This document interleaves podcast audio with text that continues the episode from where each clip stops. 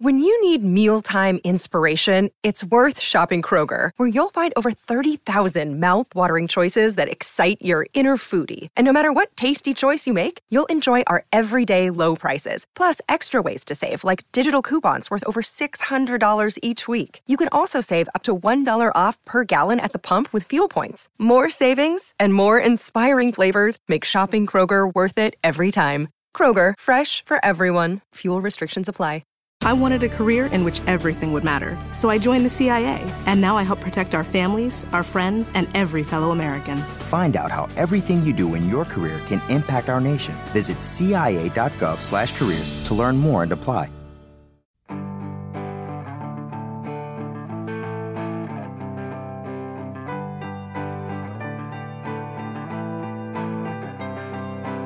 Hello again, everybody. Welcome to Gamecock Central Radio. Emerson Phillips with columnist Scott Davis for a look at Scott's last column of the regular season here. Closing time is the headline, and the article is on Gamecock Central right now. This podcast accompanies Scott's column each week, and we hope you'll read the column in its entirety. Scott, how you doing today? I'm doing great, Emerson. It's hard to believe that we are here yet again talking to each other at the end of another regular season. It seems like it really does seem like it was just yesterday that I was talking to you about that Coastal Carolina game. Yep.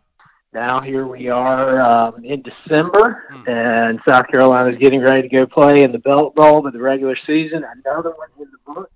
Gamecocks finish up with a win against Akron that looked like it was moving along pretty good for South Carolina for a time in the first half, and then kind of uh, stalled out a little bit in the second half, but nonetheless, Gamecock seven and five heading into yet another off season. Closing time, the headline of Scott's column this week. And Scott, you write uh, at the beginning of the column South Carolina's sloppy, turnover fueled finale against Akron signified the end of the fun part, and that's playing the games and the beginning of getting mm-hmm. back to work, recruiting, practicing, studying film. And Saturday's game, a 28 3 Gamecock win over Akron to wrap up the regular season was oddly unsatisfying.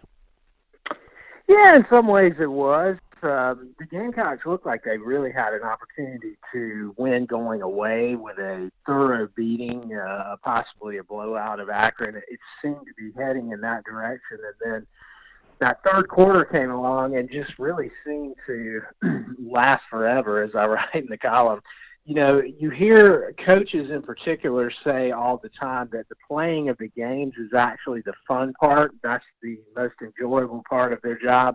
The rest of it is where their work is really done, and that's in recruiting. It's in practicing, uh, you know, getting spring ball together. It is spending the off season studying film and, and preparing for the season.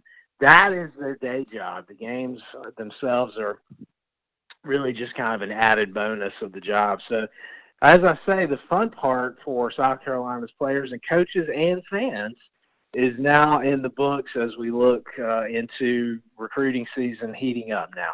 Game Balls, a weekly feature of Scott's column, and this week the who are we going to name these after in 2019? Deebo Samuel Game Balls of the week. You're going to be looking for a new namesake for the game balls next year, Scott. Uh, Deebo Samuel, yet another game ball. He's number one on the list this week. Thought it was fitting that he finished out his career at Williams-Brice Stadium the way that he did. Had four catches, had two touchdowns, and then, you know, one of those touchdowns was a special teams play of all things. The Akron team um, had a snap that sailed over the head of the punter, rolled into the end zone, and who's there to fall on top of it? The Deebo Samuel. So he's actually had a couple of big special teams plays in the last couple of weeks. Had one against Florida as well, and that could be an opportunity for him to stick in at the next level. I think he's got um, a lot of potential for being an NFL player, but if you know, even if he's not able to crack the two deep as a receiver, which he may very well be able to do, but if not, special teams could be an area where he could help somebody and regardless, it's just been an, an, incredibly enjoyable career for him as a South Carolina Gamecock. I think he's a fan favorite for a reason, and that's because he not only always produces on the field, he's been a very pleasant individual throughout his time here, always has a smile on his face, always positive, and he's a guy that's going to be sorely missed in 2019. No doubt about that. Deebo Samuel named first team All SEC today as we record on this Monday. Mm-hmm. 62 receptions, 882 yards, 11 receiving touchdowns. He also had one passing touchdown. So a huge year for Deebo Samuel, and he will go down as one of the all-time Gamecock greats, and he's been the namesake of Scott's Game Balls of the Week in his column all season long. Scott, uh, number two mm-hmm. game ball this week goes to fans who attended the game. There weren't many of them in the rain on the December 1st game. Shout out to the hardcore fans who were there. I think they announced something like 53,000. There were not 53,000 people in those stands, nor should there have been because it was a driving rainstorm. It was temperatures in the 50s. South Carolina was playing Akron. South Carolina had lost to its arch rival Clemson the week before by three touchdowns. So if you could have drawn up a less appealing college football game for fans to actually attend, that probably would have been it.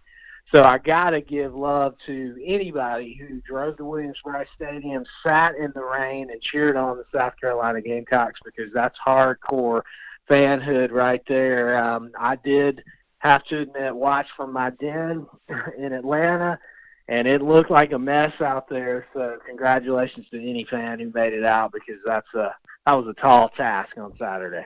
Akron Zips kangaroo mascot gets a game ball. I don't think anybody outside of Akron knows why the kangaroo is the Akron Zips mascot. Scott. Yeah, I mean, I don't know why an elephant is the Alabama Crimson Tide's mascot either, but it's one of those weird things that you can't figure out that kind of makes college sports so fun.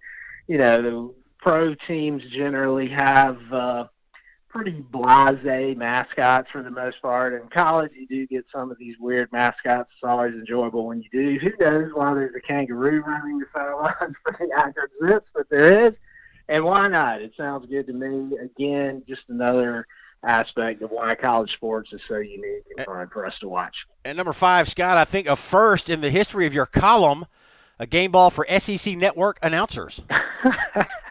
yeah, they repeatedly let us know, and I mean again, again, and again, if you watch this game on television, that um, Will Muschamp was now indeed the winningest coach in South Carolina's history for coaches in their first three seasons. Thought that was a strange um, milestone to look towards again and again. I also noticed that in the media in the week leading up to this game. I did not know that one's first three years were so important in terms of deciding whether or not one's coaching tenure was a success or not, but apparently so. And Will Muschamp can now say that he's won 22 games in his first three seasons as South Carolina's head coach. Not sure what that tells us about what his his long term success or failure rate will be for the Gamecocks, but what we do know is that in his first three years, no one has won more games as a head coach than Will Muschamp.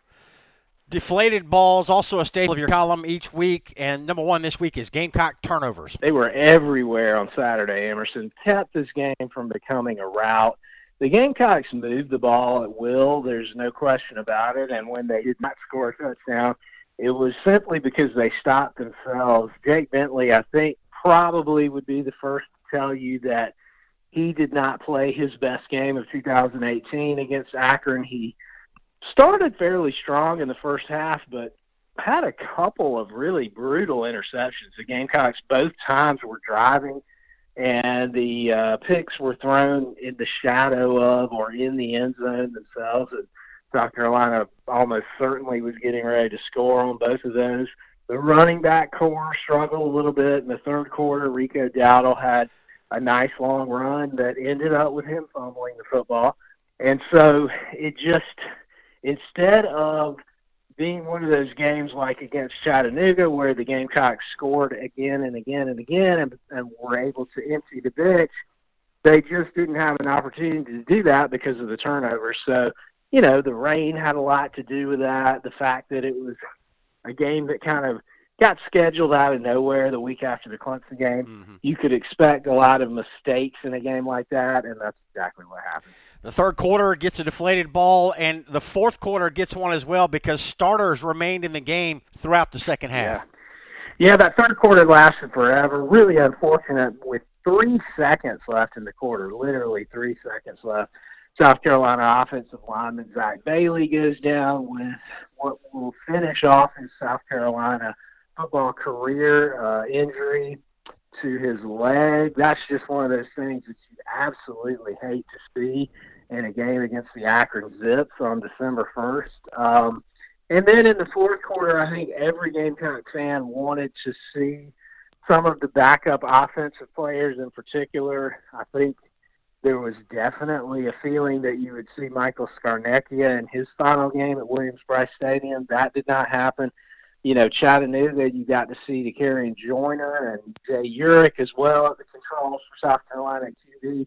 None of those guys got a chance to play, nor did really any of the backups on offense. And so I think a lot of fans felt disappointed that even though the game was still somewhat, I guess, within reach, Gamecocks ahead by 25 points there in that fourth quarter.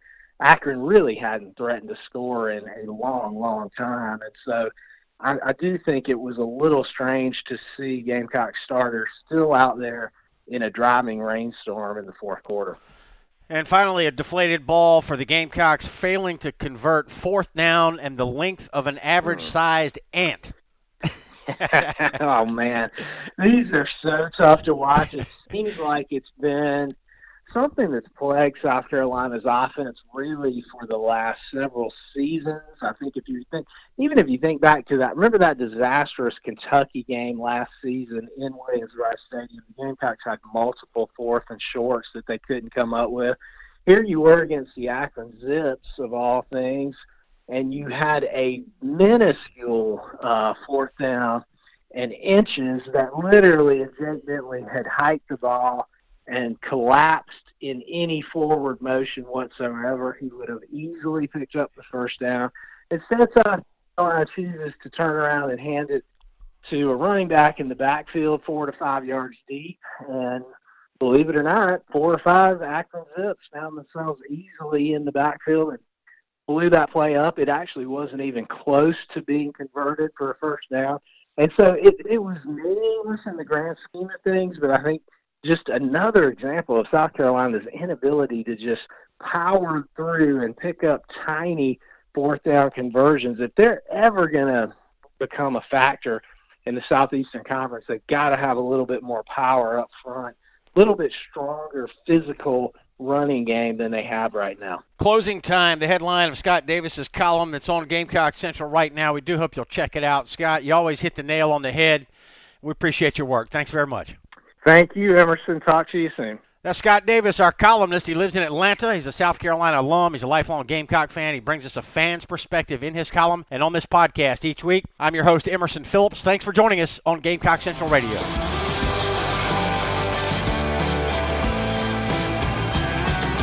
Closing time. Every new beginning comes from some other beginning's end.